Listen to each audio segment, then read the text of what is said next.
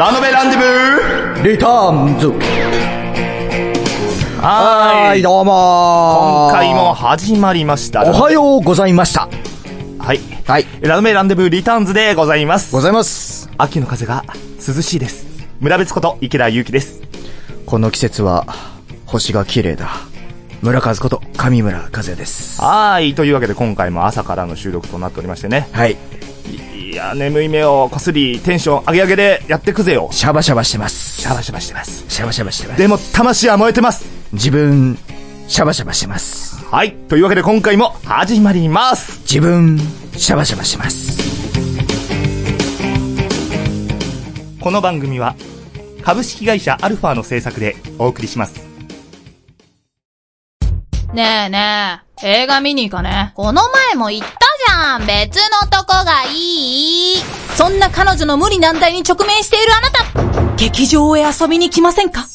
劇場が分かりづらくたって、有名な人が出てこなくたって、大きくなくたってやっていることは同じです。そんな小さな劇場の中身を、編曲トークで紹介しちゃいます。僭越ながら番組内容を変更して、白が演劇情報をお送りします。各週水曜日、ポッドキャストで配信中お芝居、一回見てみない？Try to the next stage. Alpha. ラノブ。ラノブその36医療の沙汰はミステリー次第。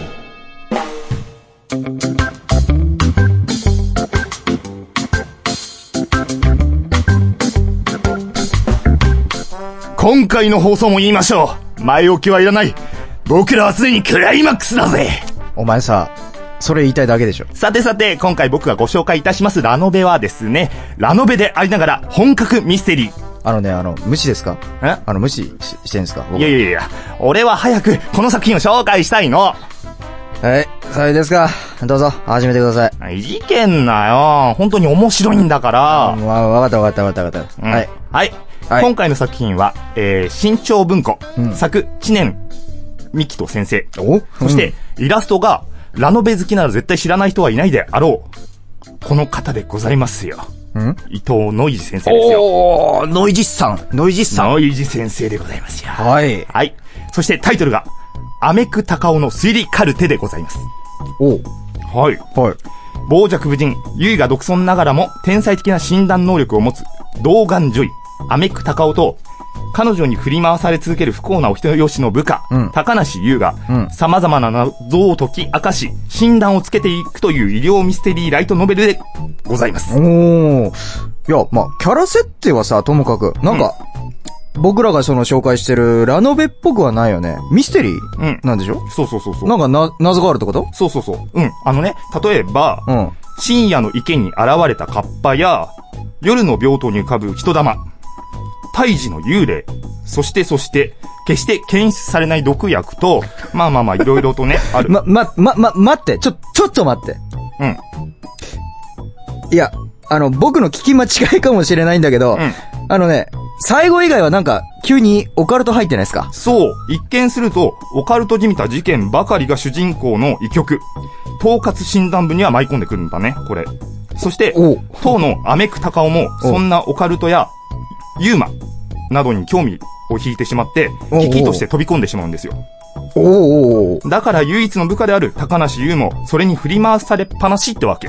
おうおだけど、うんそれでもついてく理由は、高尾の驚異的な診断能力を間近で見て、それを信頼して、信頼しているからなんだよね。おーおーおーおーおーなるほどね。うん。うん。つまりさ、えーと、この、高尾さんっていうのは、うん。もう、オカルト大好きっ子なんだけど、うん。まあ、医師としても、天才的な人間という方でよろしいのかな？まあそういうことだね。うんまあだけど、先にも言ってるように、うん本格医療ミステリー。おうおうおうそこには必ず、病気に関係する事象が絡んでいるわけだよ。おうおうおうお主人公たちの勤める甘い会総合病院は、うん東京でも有数の大病院で、うんうん。他の病院で診断のつかなかった患者たちがやってきます。おー、最終値ということか。まあそうだね。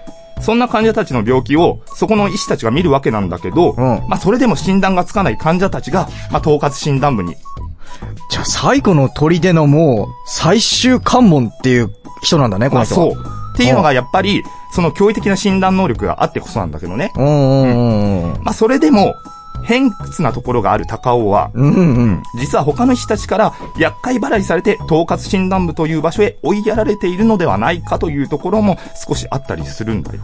ああ、まあね、変人っていうのは周りから煙たがられるからね。うんうん。まあだから回ってくる患者も本当に難しい病気ってだけなわけではなくて、まあ性格に難があったり、おうおうまあ態度が悪かったりする人たちも来たりして、まあそんな場合は高尾は出てくることないんですよ。うんおろおろおろおろおろ。そこに部下の高梨優を任せて、はい。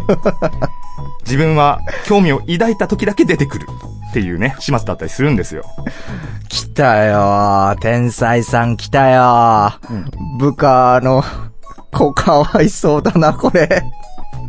まあね、本当にこれは、これにはね、高梨優くんも、本当に大変な目にあったりするわけですよ。だけど、うん本当に一見しては何の病気かわからないものも、うん簡単に診断を下す。うん。まあそこがこの作品の最大の魅力と言えるんではないかと思うわけですよ。おー、いいね。なんかテンション上がるね。うんまあ病院を舞台にした作品ってさ、うん取材とか相当大変だと思うんだよね。相当あれでしょ。だって。そうそうそうそう。でも、この作品、うん。うん。医療用語や、うん医療の現場のことも結構事細かに書かれているんですよ。おーおーおーおーおーというのもね、うん。実は実は、ん？ここ大事何？実は、作者の知念先生は、うん。実際に医師の免許を持ち。医師として勤務していたことがある方なんですよ。えそうなんですよ。ー、マジですか？はい。おいおい、え、ちょ、ほ、ほ、ほんとほんと？本当あ、ほんとだ、台本書いてある。台本言うな。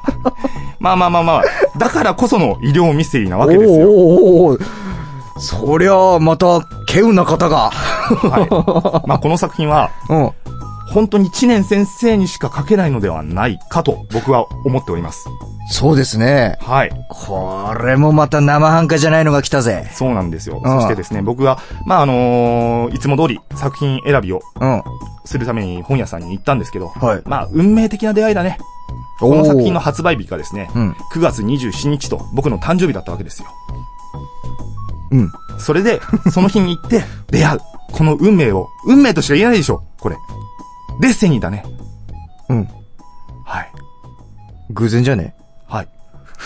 偶然ではない。偶然でしょ。デッセニーだ。運命なんて言葉はね、あのね、ダメな人が使う言葉ですよ。はい。でですね、おいあのーこの作品、えーイラストが先ほども言った通り、はい伊藤ノイジ先生の。ノイジスさんですね。はい。でも僕実はこの作品手に取った時、伊藤ノイジさんの絵だと気づかなかったんですよ。まあ、というのも実はですね、この、はい。なえっ、何ですか？と、後書きにも、うんノイジ先生も書かれているんですが、今回は自分の絵より少し、自分の絵絵は結構幼めに描くことが多いんだけど、ちうんうんうんょっと大人びた風に描いたと。で絵のタッチを少し変えている。おーという面もあって、あのーうん。いつもとちょっと違うと僕も思うんですよ。まあ、あの、い、いや、まあ、ノイジスさんと言ったら、あの、春日で、そうですね。鈴宮春日で有名ですけども、確かにタッチが違いますね。そうなんですよ。うん。今が、ちょっと画面に出てるんで僕も見させてもらってるんですけども。おー、ノイジスさんこういう絵も描くんだ。すげえな。はいうん。やっぱ日々進化は止まらないね。まあね、やっぱりイラストレーターは描いていけばどんどん進化していくんだろううーね。ん。まあ、もう、もちろん挿絵も魅力的ながら、おう。この謎解きミステリー。うん。ただこの謎っていうのが、その、ミステリー、さっきも言ったようにオカルト？うん。というものが関わっているにもかかわらず、その行き着く先というのは、ちゃんと、あの、病気として診断を下すものという、しっかりとした医療機関を舞台にしている物語となっていますので、はい。い結構なね、読み応え、そして、あのーちゃんとした伏線の張り方をされていて、うん。なかなか最後まで、面白くてたたまんなかったです、僕は。あ、えーと、ちなみに、はいこれは、あの、9月27日に発売されたということは、はいとりあえず、まず1巻。そうですね。ただまあ、今のところその続編等の話というのは、えー、まあ、エンド、エンドというか、あのー後書き等には書かれていないのでうんうんうんうんうん、えー、まあ、あのーできることならね、続編は僕は読みたいんで。それはもちろん。んでございますよ。そこまで聞いたら。ぜひぜひ、あのーね、部員の皆さんにも読んでいただき、うん。はい。作者の先生を応援していただき、はい。続刊をしていただくことを、切に、切に、切に願っております。ちょっとなんか選挙っぽかったな、今の。うん。願っております。願っております。はい。この僕の運命の出会いを育てていきましょう。なんか、出会い系みたいなオチな。はい。はいじゃないよ。え？はいじゃないよ。いやおー、そうか。あー。ちょっとね、僕はね、うん部下の子がちょっと気になるね。高梨優くん。そう。ど、どういった子なんだ？高梨優くんはですね、あの、もともと別の病院でうん。外科医をしていたんですよ。おこの子も、ああ、じゃあまあエリートだな。はい。うん。まあまあ、あのー大学病院で外科医をしていたんですけど、うん。まあ、あることをきっかけに、うん。あの、ふと思い立って、うん。その勤めてた病院から、あの、外科から内科の方を学びたいと思い、甘い会総合病院の方にやってくるわけですね。それ、で、まあ、あの、この、アメク高尾先生のもとについて、うん。あの、最初はなん、あの、本当に二人しか医師のいない統括診断部なので、うんうんうん。ゆうくんも不安に感じたんだけど、うんそのアメク高尾の診断能力をうん。間近で見て、これはすごいと。この人なら僕はついてって間違いないと思ってつうんいていくんだけどっていうところなんだよね。でも、基本は、あの、雑用という。ですね。あの、カッパを探しに行くと言って、釣り上げに行くと言って川に突き出され、もう丸二日間徹夜のようなことをさせられたりとか。その疲れ切った後からの病院勤務を終えて、今日は見つからないように帰ろうかなってしていたら、先生に見つかって、あのー酒付き合いって言われて、いや、今日は帰りますって言って、そうか、じゃあ、今日は頑張ったな。栄養ドリンク飲めっつって栄養ドリンクが、あ、ありがとうございますって言って受け取って、うんカリカリカリって開けて、ブッて飲んだら、うん中がウイスキーってね、帰れなくなるっていうね、とかね。そういう、まあ、振り回され方をしたりもするんですが、そんなやりとりが、不幸だ。不幸ではないんだよね、それが不幸。だ。結構、ゆうくんは、それでも楽しみながら。頑張ってるね、彼も。はうん。まあ、ただ、その、研修医として入ってる女の子からいらぬ噂を流されたりして、まあ、あの、病院内でも、病院内でも苦労しちゃったりするんだけどね。ああ、はい。やっぱ、こういう天才の下につく人ってのは、多かれ少なかれ、はい。なんかね、大変なんだね。そうですね。うんまあ、。本当に登場人物たちも魅力的なキャラクターが多くてですね、うんこんな偏屈、傍若無人、うん。が独産なアメック高尾先生ですけど、うん唯一勝てない人っていうのがいて、おう。あの、お姉ちゃんがいいるんですよ。ああ、来たね、なんか。アメクマズルという、おうおうあ皆さんあの名前に鳥の名前が入るんですね。あアメクという一。あまあ高尾は高でねはいうんまあ、ちなみにこの病院もアメク高尾の父親の病院なんだけど、おうおうおうおうはい。まあその、マズルってもう清楚で、おしとやかですごい美人なんだけど、一度怒らすと、うん。もうアメク高尾でも叶わないというぐらい怖い人っていうね。お姉ちゃん怖えパターンだ。お姉ちゃん怖い方なんですね。まあそういうな、やりとりもいろいろありつつでも絶対にし真の部分は曲げないという人間がアメク高尾であり、うんアメク高尾の魅力であるのかなと思いますね。ね。いやー、どうなんだろうな。推理、オカルト、ミステリー、うーん、そして医療。このね、キーワードがミックスされた状態ってのがね、うん、想像できないゆえに、やっぱね、うん、見てみたいっていうね、衝動に駆られるそうねで。すね。ぜひ村和にも読んでいただきたいですね。うん。まあ、ただどちらかというと、科学的ですね。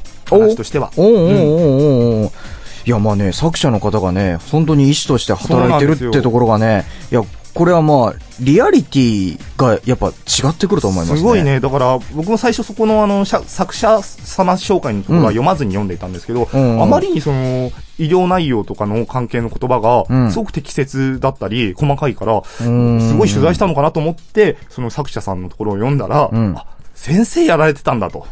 驚いちゃうよね。まあそういうところにも興味がある方がいたらね、ぜひ読んでいただきたいと思います。そうですね。はい。はい。というわけで、今回の部活はここまで。ここまでです。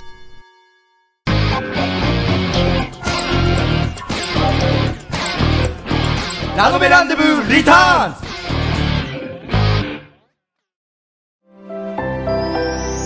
こんにちは、ゆっきーです。いつも頑張っているあなたに5分間のリラックスタイムをお届けします。これを聞いてゆっくりお休みしましょう。ゆき子の眠くなる話。各週火曜日、ブログとポッドキャストで配信中。では、おやすみなさい。Try to the next stage. Alpha. はーい。はいというわけでエンディング前トークのお時間でございます。はい。はい。というわけでですね、ちょっとね、告知の方をまたさせていただきたいなと思っておりまして、あら。はい。はい。また、えー、前回、えー、8月ですね、出す、うん。出させていただいた舞台のご縁でですね、うん。あのーまた客演が僕の方決まりまして、うん。はい、えー劇団キノコ牛乳さんという、えー劇団さんの、うん。えー5本のオムニバス、えー5本の作品を、えーオムニバス形式でえーやるという、あのーオオムニバス公演、えー、天狗竹かという、あの、まあ、そう、そのオムニバスを総称して天狗竹かという、あの、まあおーきのきのこ牛乳さんのキノコにまあかかってるんですが、という舞台に出演させていただくことになりました。はい。え日程の方がですね、11月の26からえ30日曜日まで、うんうんうんえーで、えー全9回公演となっております。はい。はい。えー、そして、えー場所がですね、中野のラフトという、えー劇場になっておりまして、ロフト？ラフト、ラフト。うんロフトじゃなくてね。ラフトうん。っていう劇場になっておりまして、えはいチケットの方が2000円となっております。うんはい。えー、何がこの作品すごいっていうのがですね、うん今、えー結構、えー名前が、を売っていいらっしゃる劇団さんの、うんえー脚本家さんたちを、あの、各ところから5人集めて書いていただいているというオムニバス作品になっておりまして、脚本家さんたちを集めたのね。そうです。あの、もちろん、あの、演者も集まってるよ。うん、あ、それはももちろんね。うんだから、あの、5作品とも書いてる方が違って、うんうん。はい。で、おさらに演出家さんもまた別のか方がやってる。オムニバスでありながらはい、別の作品と。はいそうなんですようん。なるほど。おー。えー結構ね、あのー昨日、昨日、えー放送日的にはもうだいぶ前なんですが、うんあのーこの収録日の前日にですね、うんあの、僕、初稽古顔合わせに行ってきたんですが、はいまあ、あの、台本いただきまして、なかなか面白い作品群になっておりまして、んうんうん作品群たちとなっておりまして、本当に頑張るぞ、という意気込みを、はい抱いておりますよ。ほ、わかりました。はい。はい。村和もぜひ、よろしくお願いしますね。はい。はい、エンディングでーす。はい、エンディングでございます。はい、番組ではですね、お便り募集しております。ラノベにまつわることから、ふつおた、何でも OK でございます。宛先はですね、ラノベアットマーク、アルファハイフン、レディオドットコムまでよろしくお願いいたします。またね、アルファ公式ホームページの方からもご応募できますので、よろしくお願いいたしますよろ。しくお願いします。はいはい。えーそして我々二人とも村別村和、えーそして番組公式でツイッターのアカウントを持っております。うんえーこちらの方も、えーまあ、つらつらと適当なことをつぶやいておりますが、えーあ、公式の方はね、ちゃんと、あの、やっておりますので、はい、はい覗いていただけたら嬉しいなと思います。はい。えーそして僕の方、えー村別の方ですね、アメーバブログでブログをやっております。うんどうにかなる日々というタイトルでやっておりまして、えー Google で、えー村別とか入れていただくと出るそうなので、まあ、おそちらで、ね、興味、ちょっとでもあったら見てほしいななんて思ったりなんかしてます。えーほぼはい毎日更新してます。はい。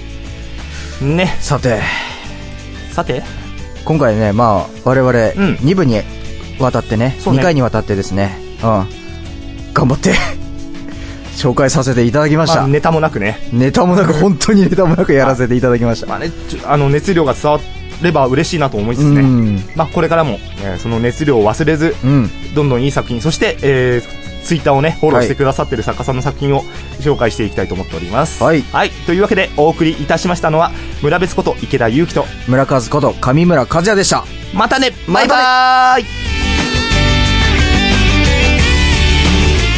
この番組は、株式会社アルファの制作でお送りしました。